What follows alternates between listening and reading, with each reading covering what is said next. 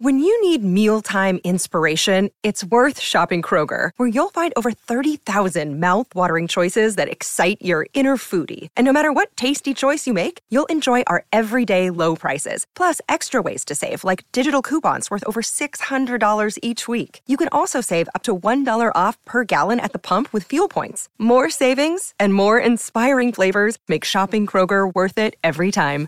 Kroger, fresh for everyone. Fuel restrictions apply. Hello, everybody. This is Marshall Poe. I'm the editor of the New Books Network. NBN listeners like to read books and buy them. So we thought we'd tell you that right now, our friends at Princeton University Press are having a remarkable site wide sale. You can get 50% off books, including ebooks and audiobooks, with the code 50, F I F T Y, at checkout until May 31. You can save some real money on Princeton University Press books. I encourage you to go there and check it out. Welcome to the New Books Network. Hello, everybody, and welcome back to Scholarly Communication, the podcast about how knowledge gets known. I'm Avi Staiman, co host of the Scholarly Communication podcast. When I'm not podcasting, I dedicate my time to my family, riding my bike in the mountains, and running my company, Academic Language Experts. Academic Language Experts, or ALE for short, is an author services company dedicating to helping scholars elevate their manuscripts prior to publication as well as reviewing grant proposals to receive competitive, re- competitive research funding. Today, I'm delighted to be joined by Den Ben. ben is the director of publishing for academic books at Cambridge University Press. Previously, Ben served as the editorial director for humanities and media books at Taylor and Francis and publishing director at Reed Elsevier. He has also worked at Oxford University Press. Ben initially came into publishing with Usborne after publishing his children's books, including uh, the all-time bestseller. Okay, maybe not yet. Uh, Amazing Magic Tricks. Um, ben, it's really lovely to have you here today. Um, thank you so much for taking the time to join me. Thanks, Avi. It's really nice to be here, and and uh, thank, thanks for plugging my, my kids' books. I'll wait for their sales to come flooding in. yes, be sure to, to, to share some of that. Uh, you know, uh, six figures. Uh, you know, share spread that along. Um, so this is actually a great segue um, because I wanted to ask you kind of how you got into academic publishing in the first place and what really made you fall in love with it was it kind of was there is there a particular experience or or episode that you remember that that or was it sort of slow and gradual over time yeah, sure. That, that, that, that's a good question. So, so as you teed me up, I, I my, my, my, first job in publishing was for Usborne, and I was a um, I was a full time writer for them of, of, of, kids books, and I came into that job via bookselling. I did a few years bookselling initially, which is a great grounding for anybody getting into publishing because it's the kind of coalface, right? You know, you see what people buy and what they don't. Um, and my first um, my first job in academic publishing was working for Oxford University Press um, and it was quite an, an, unusual job in a way. I worked for the reference um, uh, division there on the Oxford paperback reference books. And that's a range of, of titles that stem from really kind of uh, uh, tradey, uh, they, are they're, they're, dictionaries, but they, they stem from really kind of tradey subjects. Um, uh, um, to, uh, to to all of the kind of academic subjects that, that, that you'd expect to see. And I guess coming to your question, what I kind of found there was, firstly, I was working with loads of really really interesting and really engaged people. You know, um, publishing's a real people business, and, and and you're surrounded by people that that that, that love interaction and they like ideas, and that's really nice. Um, but what I loved about that job and what I guess has defined my career a bit was that I was working across so many different areas you know so there are opportunities in publishing to specialize but if you want to be more of a generalist you've got those opportunities too. And i have a short attention span. I'm interested in loads of different things and good at almost none of them. So uh, it, it, suits me really well. You know i like that. And and and and, and actually you know as i said that that's kind of i've i've that's gone through my career. I've been able to to jump around and work on different types of books and different subjects. And i'm not sure there's another there's another industry that I'm sure there are, but you know, it, it, it's a great benefit and flexibility of the industry that, that, that, that you can you can also specialize, but that suited me very well. Right. It, it always strikes me as interesting, and I'm already going off script, so you'll forgive me. But um, the sort of, you know, um, there are many tracks to get into academic publishing, but you know, just to generalize, there are academics who then need to learn the publishing, and then there are publishers who need to learn academia. And I always find it, I've always found, you know, thought that it might be interesting to explore the different approaches and how each one kind of, um, you know, pushes and pulls uh, in order to get to the ideal, um, you know, outcome. Um, but it definitely seems like, you know, uh, you're being rooted in the publishing world helps you, and not only in the academic setting, maybe helps gives you insights that if you were kind of always did a PhD and then went straight to publishing, you may not have gotten otherwise. Yeah, that's a really good point, and we, we talk about that a lot. That kind of idea that you can, you, you can be a um, you can be a uh, sorry that's the dog going off there. Um, he has strong views about many things to do with publishing so you know you might, uh, but yeah you can be you know you, you, publishing has room for for there's always that question around to what degree are you a subject specialist to what degree are you a publishing specialist? And the answer of course is that there's room for both. But i think um, um, and I've worked, I mean, certainly in my job now, I work with a bunch of people who have incredibly deep rooted subject specialism. I mean, some of the the, the most I've seen in, in, in the job that I have now. I've been working the same subject for a long time and came in, as you said, from academia. Um, I think that um, that that's a great um, that's a great benefit in itself. Um, but you always have to be looking at things through the publishing lens, and and the, the, the publisher has to bring some try and bring some degree of objectivity um, to to you know what they're deciding to publish and and and and, and where they're going. So so yeah, there's the kind of yeah, there's there's there's there's, there's, there's both of those things, and there's tensions between them, but those tensions can be healthy. Got it. And you know, I, I think you know, I'm sure our listeners are curious, kind of, you know, director of publishing um, for academic books at Cambridge. Um, in general terms, I think we we we understand what that means. Um, you know, being in charge of making sure that the the best books are produced in a, in a in a timely and efficient manner. But maybe you could take us a little bit deeper, a little bit more into the woods about like, you know, your, what your job entails, including maybe something that may surprise us as listeners to be like, oh, I wouldn't have thought that a uh, you know uh, a director of publishing takes out the rubbish. I don't know something that uh, that that that maybe most folks aren't familiar with um, with your job. Sure. Yeah. Yeah. So so so so my role. Um, uh, Cambridge is, is, is you know is a is a is a is a big university press publisher.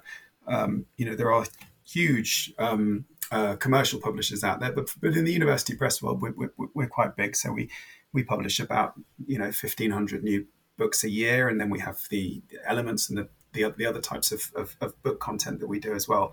Um, you know, we've got a few hundred of those too. So it's quite a big portfolio and um, it's spread across a lot of different subjects. Um, so, in terms of my role on a day to day basis, um, uh, I'm working with the um, uh, with teams across the world. So uh, in in the you know our biggest teams are in the in, in, the UK and the US, but then we also have teams in India and Australia um, to uh, yeah to to kind of uh, um, work with the teams on that portfolio of of books that they're bringing through, and um, you know, within the teams, there are uh, great commissioning editors who know loads more about their subjects than I do, and there are, you know, very effective gatekeepers and people who are deciding what we publish and what we don't. So I guess for me, a lot of my role at the moment is around sort of looking at the balance of that portfolio and making sure that we are broadly publishing into the right areas and that the kind of initiatives and the responses i know we're going to get onto open access at some point in this conversation it's hard not to but you know that those kind of big themes that are going on in the world of publishing, uh, you know, that we're kind of building the right responses to, to, to, to, to those sort of things. And of course, you know, that we're publishing the best books and that we're having the right impact with those books as well. Um, so I guess in terms of something that might surprise people, um, you know, there's a sort of, um, I guess when you, one, one of one of the real challenges that we have within publishing is balancing the sort of um, commercial aspects of the job and the need to make sure that the you know that the publishing that we're doing is is uh, is, is valuable and is sustainable with publishing the best kind of content and when you work in the university press sector um, there's a kind of um, you know there's a, there's a there's a whole um, bunch of different variables that you're looking at you know so when so so when we're publishing we're always looking at you know whether what we're publishing fits the mission of the university, whether the quality of it is up to the standard that we'd expect from you know from being a, a world leading university press at a, at a big and reputable university. Um, and then balancing some of those commercial aspects as well. So I guess you know that kind of I don't think when I came into publishing that I would have thought that you know the ability to to to to navigate quite a broad profit and loss account or have those kind of commercial aspects would be such a so central to a, to an editorial role, but it is really important.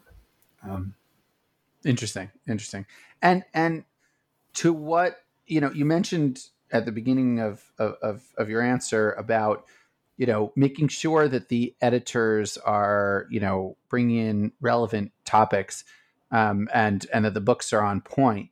So how do you make given what you just said about this tension between you know what's important to scholarship what's going to sell what are people going to read and buy um, what's going to make impact how do you kind of i'm sure it's you know it's it's not simple but how do you juggle all of those criteria in order to actually make that decision okay this is going to be a focus of ours this style of writing this genre this area uh, this geographic focus? Those seem to be like complicated questions that probably require a lot of teasing out. Yeah that's true. That's a really good point. And I, I guess i mean the short answer to that is that you know i i have a brilliant team of editors and i trust them you know and i think um uh, you know, we have um, uh, we're publishing across uh, uh, the whole of STM and HSS, and I work with uh, with with with with di- directors in those areas as well who are kind of looking at the shape of the portfolio.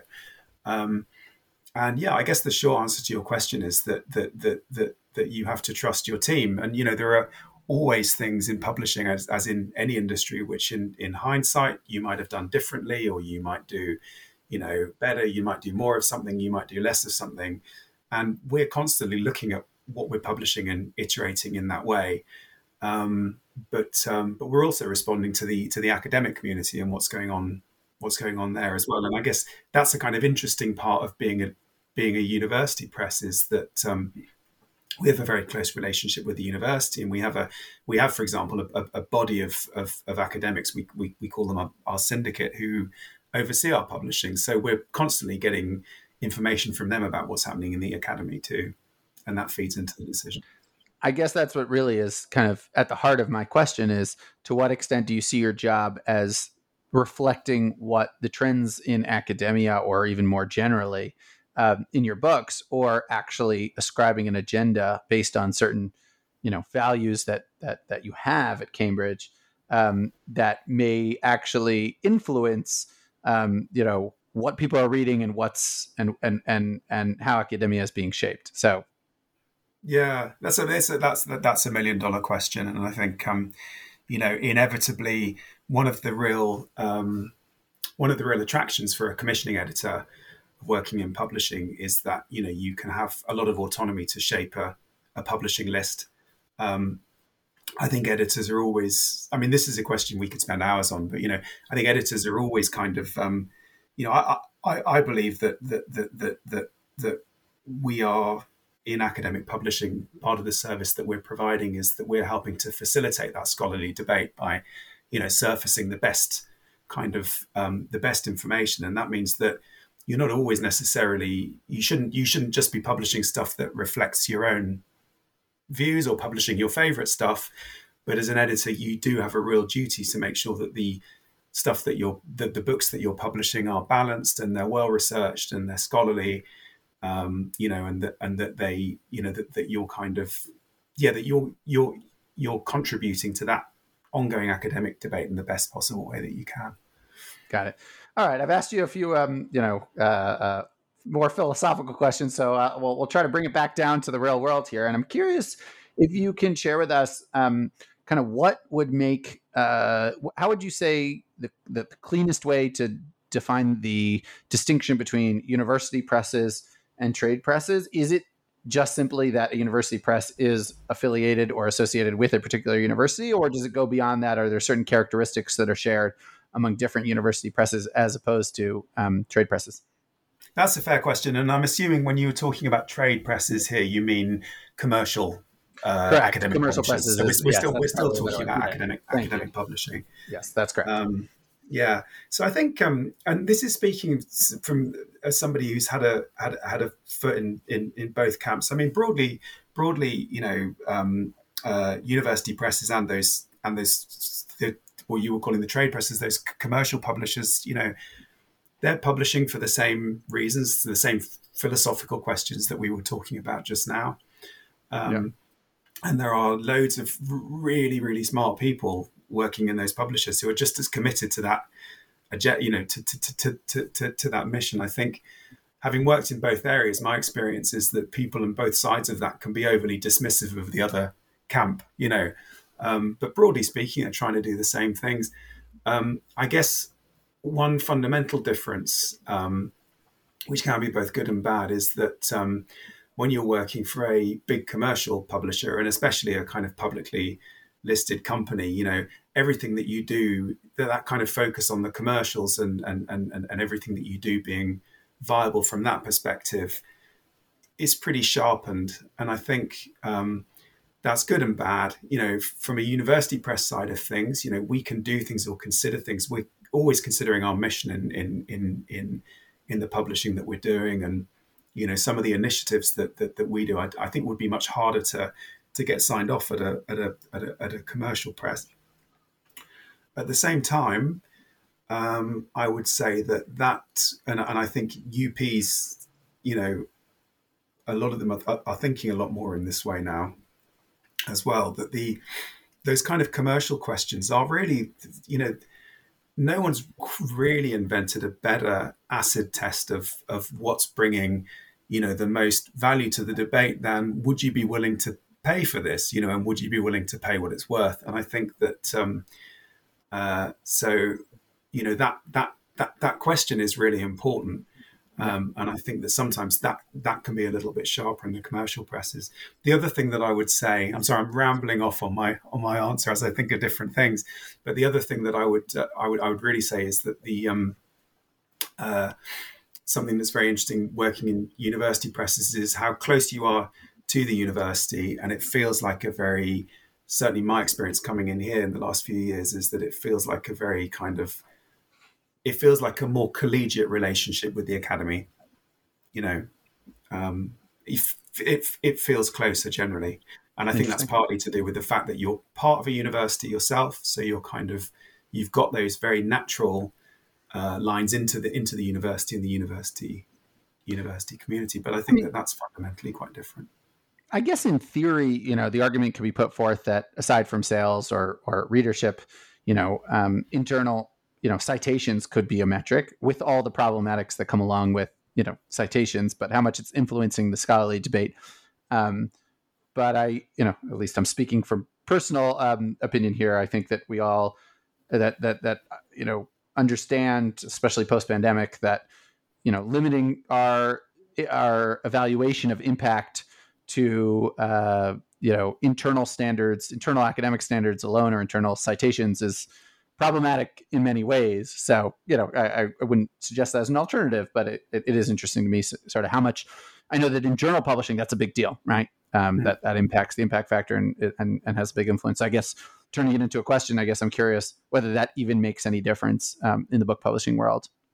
Yeah, it makes a huge difference. Definitely, okay. definitely. I mean, one of the things that you know um, we've we've really kind of made a strategic decision at Cambridge in the last few years on the books and the journal side is to invest in our digital platforms and and, and that side of things and and um, and and I think you know the more you get into that world, yeah, the, the, those, those those measures are are incredibly important um, uh, and increasingly so. Um, but um, sorry, go on. No, I'm sorry, I didn't mean to. Uh, please finish your thought. Well, that was no that that that was really it. I think I, I guess you were coming off that point around the sort of um, you know the the the the the finance question and whether there are other ways to measure measure things. And I think I didn't mean to give the impression that I thought that was the only one. Undoubtedly, it's not, but it's a kind of crunch point for people, you know, right? Um, yeah. To ask yeah, the question, yeah, yeah. will you yeah. will you be willing to pay for this? Now, um, and I think this is a good segue into the next part of our discussion, which is about open access. Um, and I know that you know there there have been just for for for those who may not be familiar over the last number of years, um, open access has been mandated by funders. It has been uh, pushed, especially in Europe, um, uh, in order to really open up research to anyone everywhere um, at any point, but also comes with its own ramifications, um, specifically for the publishing industry. And I'm curious how, and I think a lot has been written and a lot has been said about open access mandates um, in in the context of journal publications, and um, maybe less so in the book context. So I'm curious, how do the open access mandates impact uh, book publishing, and um, you know what uh, what has the response been from the publisher side? Yeah, so that's a, that, that that's a really good question. I think um, so.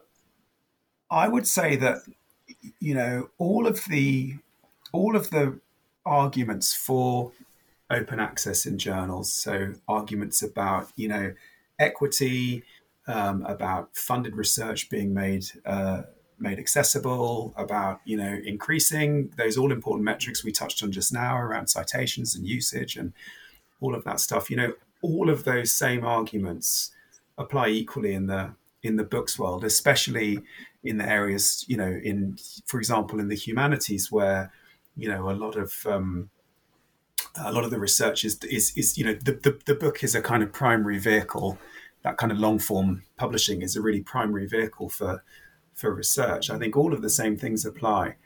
Um, and i think that uh, equally all of the same challenges apply you know which is um, uh, you know how do you um, how do you make that a, a, a sustainable route for for publishers. I think that the same sort of um, uh, it's been a, a, a, real sharpener for publishers in in in in in us being better about explaining the value that we bring to the process and the value of curation and all of those kind of things, and the fact that that has to be, you know, you, that comes at a price. You know, we we, we have to we, we have to work out how we how we do that. But I think that the um, I think fundamentally it's the same. And I think coming back to your question around the sort of reaction, I think the reactions to it have been pretty mixed. You know, I think that, um, uh, and it probably mirror, you know, what's going on on the journal side of things as well. I think that, um, uh, you know, you have um, publishers who feel very defensive, um, uh, who feel that their response to open access is a very defensive one. Um, uh, or that they're kind of being nudged towards this by increasing government mandates and all of those kind of things. And then on the other end of things, and I would put CUP and, and, and, and, myself by extension, certainly in this camp, you have publishers who recognize that there are challenges around uh, making open access viable and making it scalable, but also recognize that the pure spirit that's intended there is a really is a really good one, you know, and that and that and that we should be embracing that for for, for all those good reasons around equity and and and and, and access and and, and, and usage and, and really getting research into as many hands as possible. Um, you know, but it is a mixed economy. And and and so maybe you could get a little bit more into detail. You know, I know that there are know, I think I think when most people, and please correct me if I'm wrong here, but I think when most people refer to open access or think about it, they're thinking about the gold model. Um, so maybe you could tell us a little bit about what that means and other alternative open access models that may give us more flexibility in, in, in the ability to be dynamic in how we approach this this issue. Yeah, sure. Yeah, so um, so just on on on on gold, broadly speaking, you know, gold open access model is uh, uh, works similar to how it does in journals. You know, you have a, um, a, book processing charge or a BPC that varies publisher to publisher and may vary within the publisher depending on the kind of book. And that's a fee that's payable up front, you know, possibly by the author, but more often by a by a funder. Um, and that fee is paid, and it covers it should cover the the cost of producing the book, possibly some some lost sales revenue, etc. Um, and that means that then the um, version of record, so the, the, the final book that's published, um, is published open access. Um, and uh, I think most publishers, certainly all the publishers I've I've ever worked for, will continue to sell that book in print. Um, uh, but there will be a, a, a free to read, um, you know, digital version of the book available. And really, I think at the moment, the main alternative. So you have some kind of uh, projects to centrally fund large groups of books, but I guess that would still be a kind of gold open access model. Um, and there are um, some funders making money available to flip already published books, so to make books that have already been published open access. Um, but really, um, beyond that, the two kind of main routes are the green open access route, you know, which is putting some prior version of the book uh, into a repository or a, or, a, or, a, or a central place, which is not necessarily the version of record. Um, and having that available open, so you have the kind of open access version, which might be the the the the, the manuscript before copy editing or review or any of those kind of things, and then you have a, a final version of the book which is available that you would that you would charge for, um, and then the other kind of middle way um, is you know to have books published um, uh, open access and to fund those through some kind of other sales model, you know, um, which uh, you know I think um, we, you know, we, we, we might get a chance to talk about Flip It Open, which is the Cambridge initiative around that around that side of things. But but really looking at other um, uh, other models to to fund the flipping of the book that aren't dependent on that initial book processing charge. So I do want to discuss that, but let's, in order to kind of set the table, um, can you just tell us what the problem with the current um, OA, you know, with the traditional OA model is, and then maybe how Flip It Open comes to address that.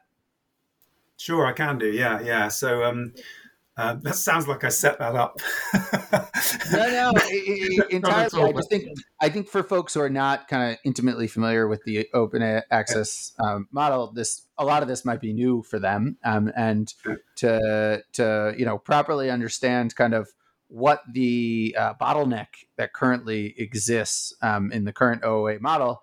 Um, will highlight, you know, kind of what the more creative, innovative uh, initiatives that are being put forth, how they how they address that.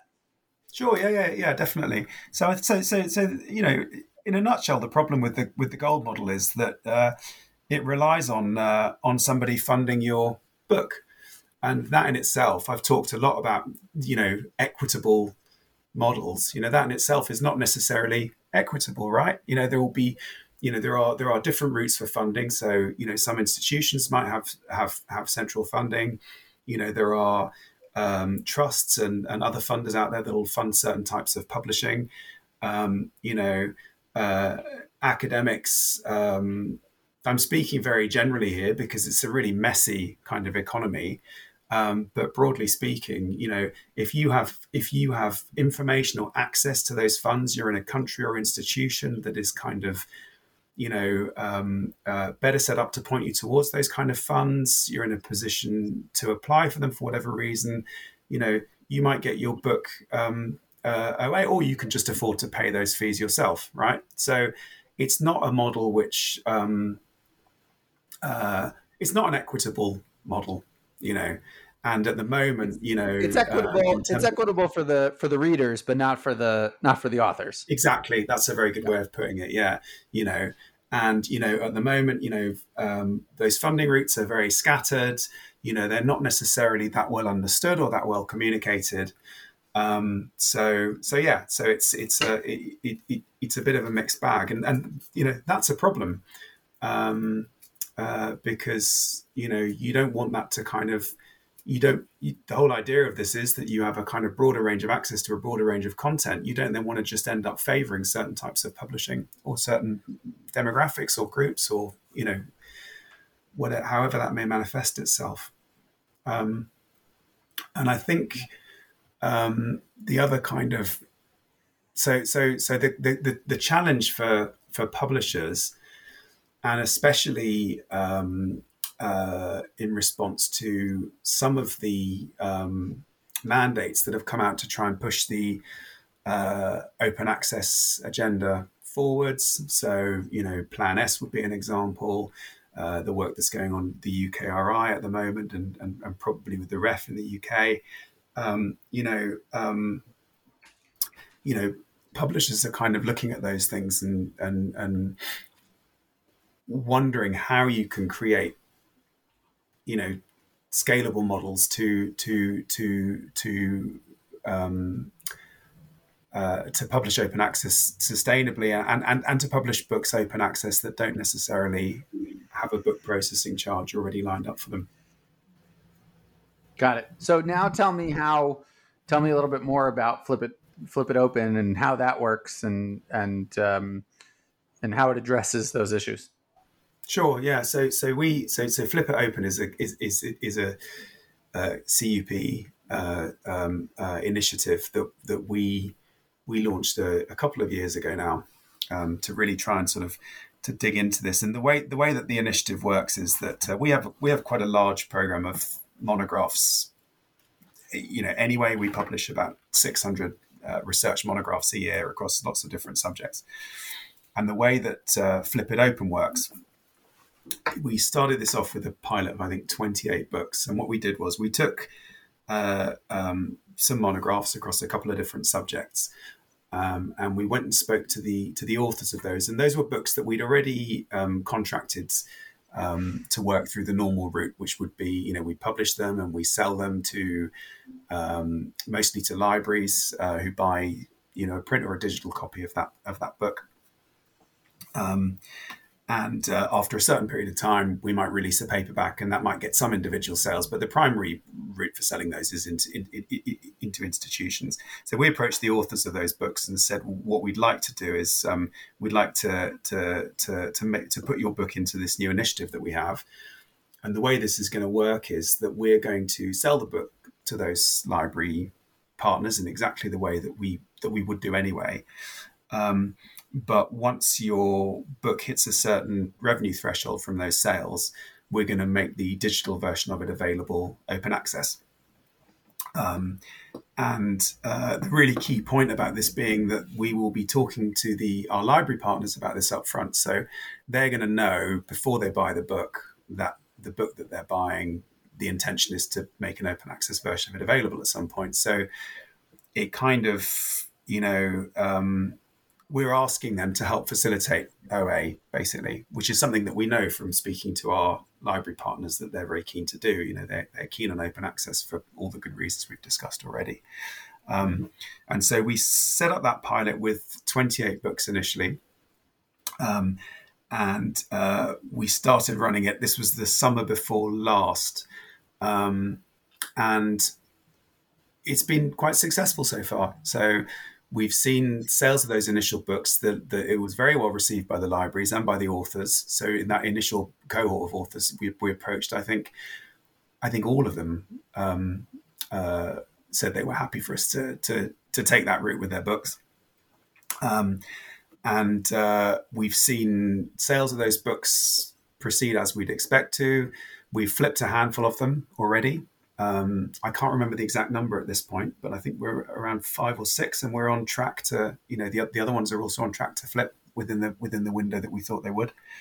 Um, so we've uh, recently taken the decision to broaden that pilot, um, and we're putting another hundred books into into a into a program. So there'll be 128 in total at this point, um, uh, going down that same flip it open route. Got it. Got it. Fantastic.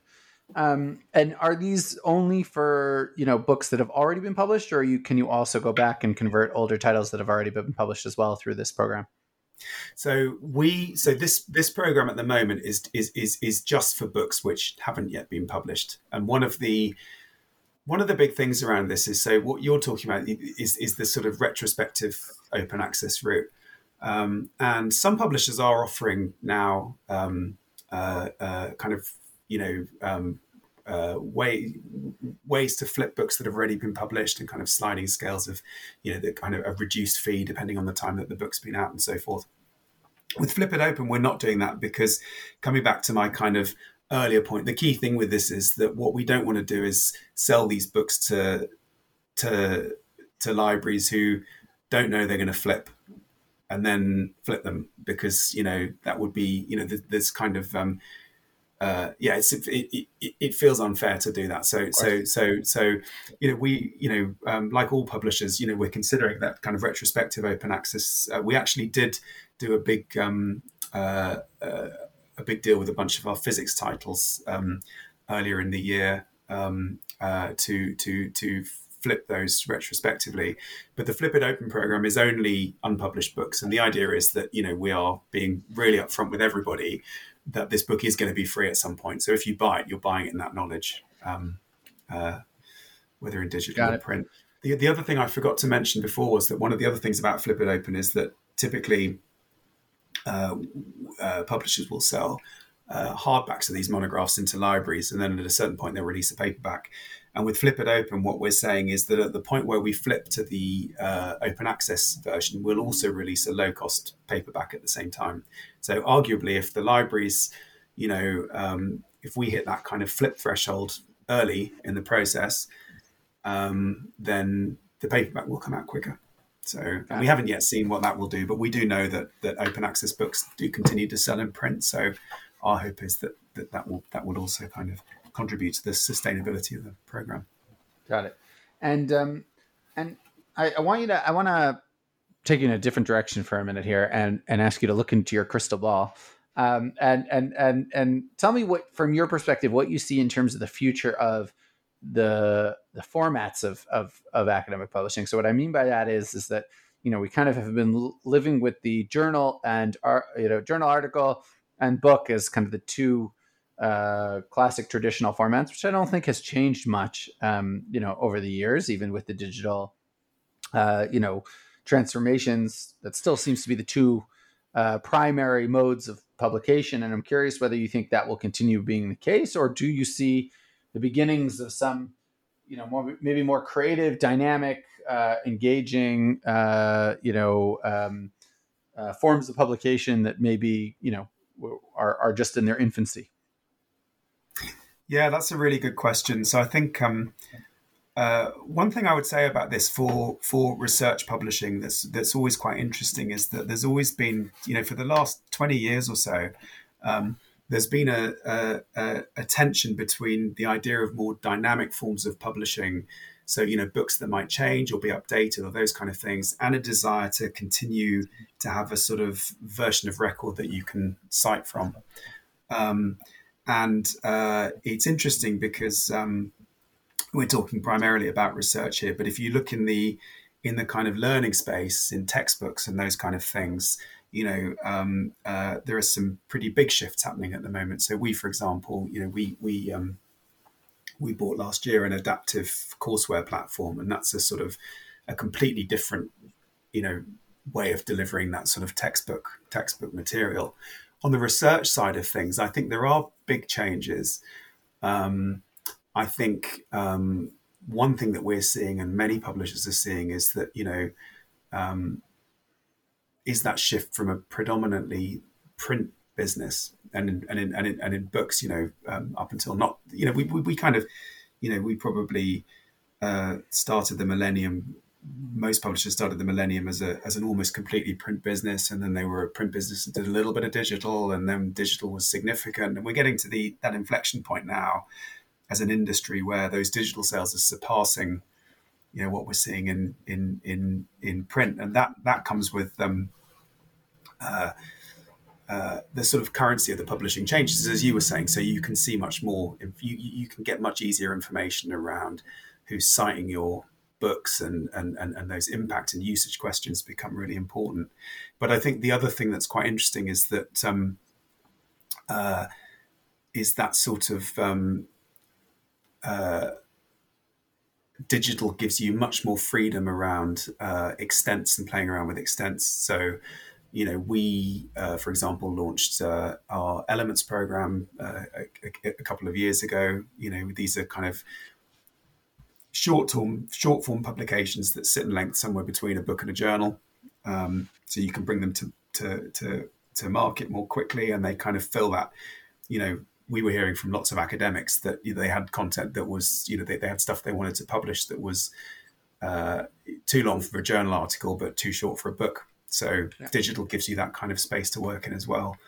Um, so we're, current, we're, currently working on an element which we're enjoying very much. So I, I, can I can vouch personally that it's a fun it, it, it's fun to break out of the mold of you know book or you know book or article and and to to experiment in other ways. Um, yeah, definitely. And, and and what's ironic is you know what it taught me is people say you know because um, I spoke to your colleague Chris Harrison about this on a on a episode I did um, two years ago already, and um, what was amazed me uh, afterwards was people asking well, is it going to be a recognized publication? Is it going to be respected? And I said, well, this is Cambridge. Like, you know, that it, Cambridge is, it, you know, it's hard to get better than that. And yet still people are so entrenched in the traditional kind of modes of publishing that I think it's hard for them to break free and think about, you know, alternative um, because they don't, when it comes down to it, they don't know where to put it on their CV, which is a really, in my opinion, silly reason not to, you know, not to publish that way. But I think it's a, it's a matter of education not just on the individual scholar level, but also on the institutional level, that this is something that we should be considering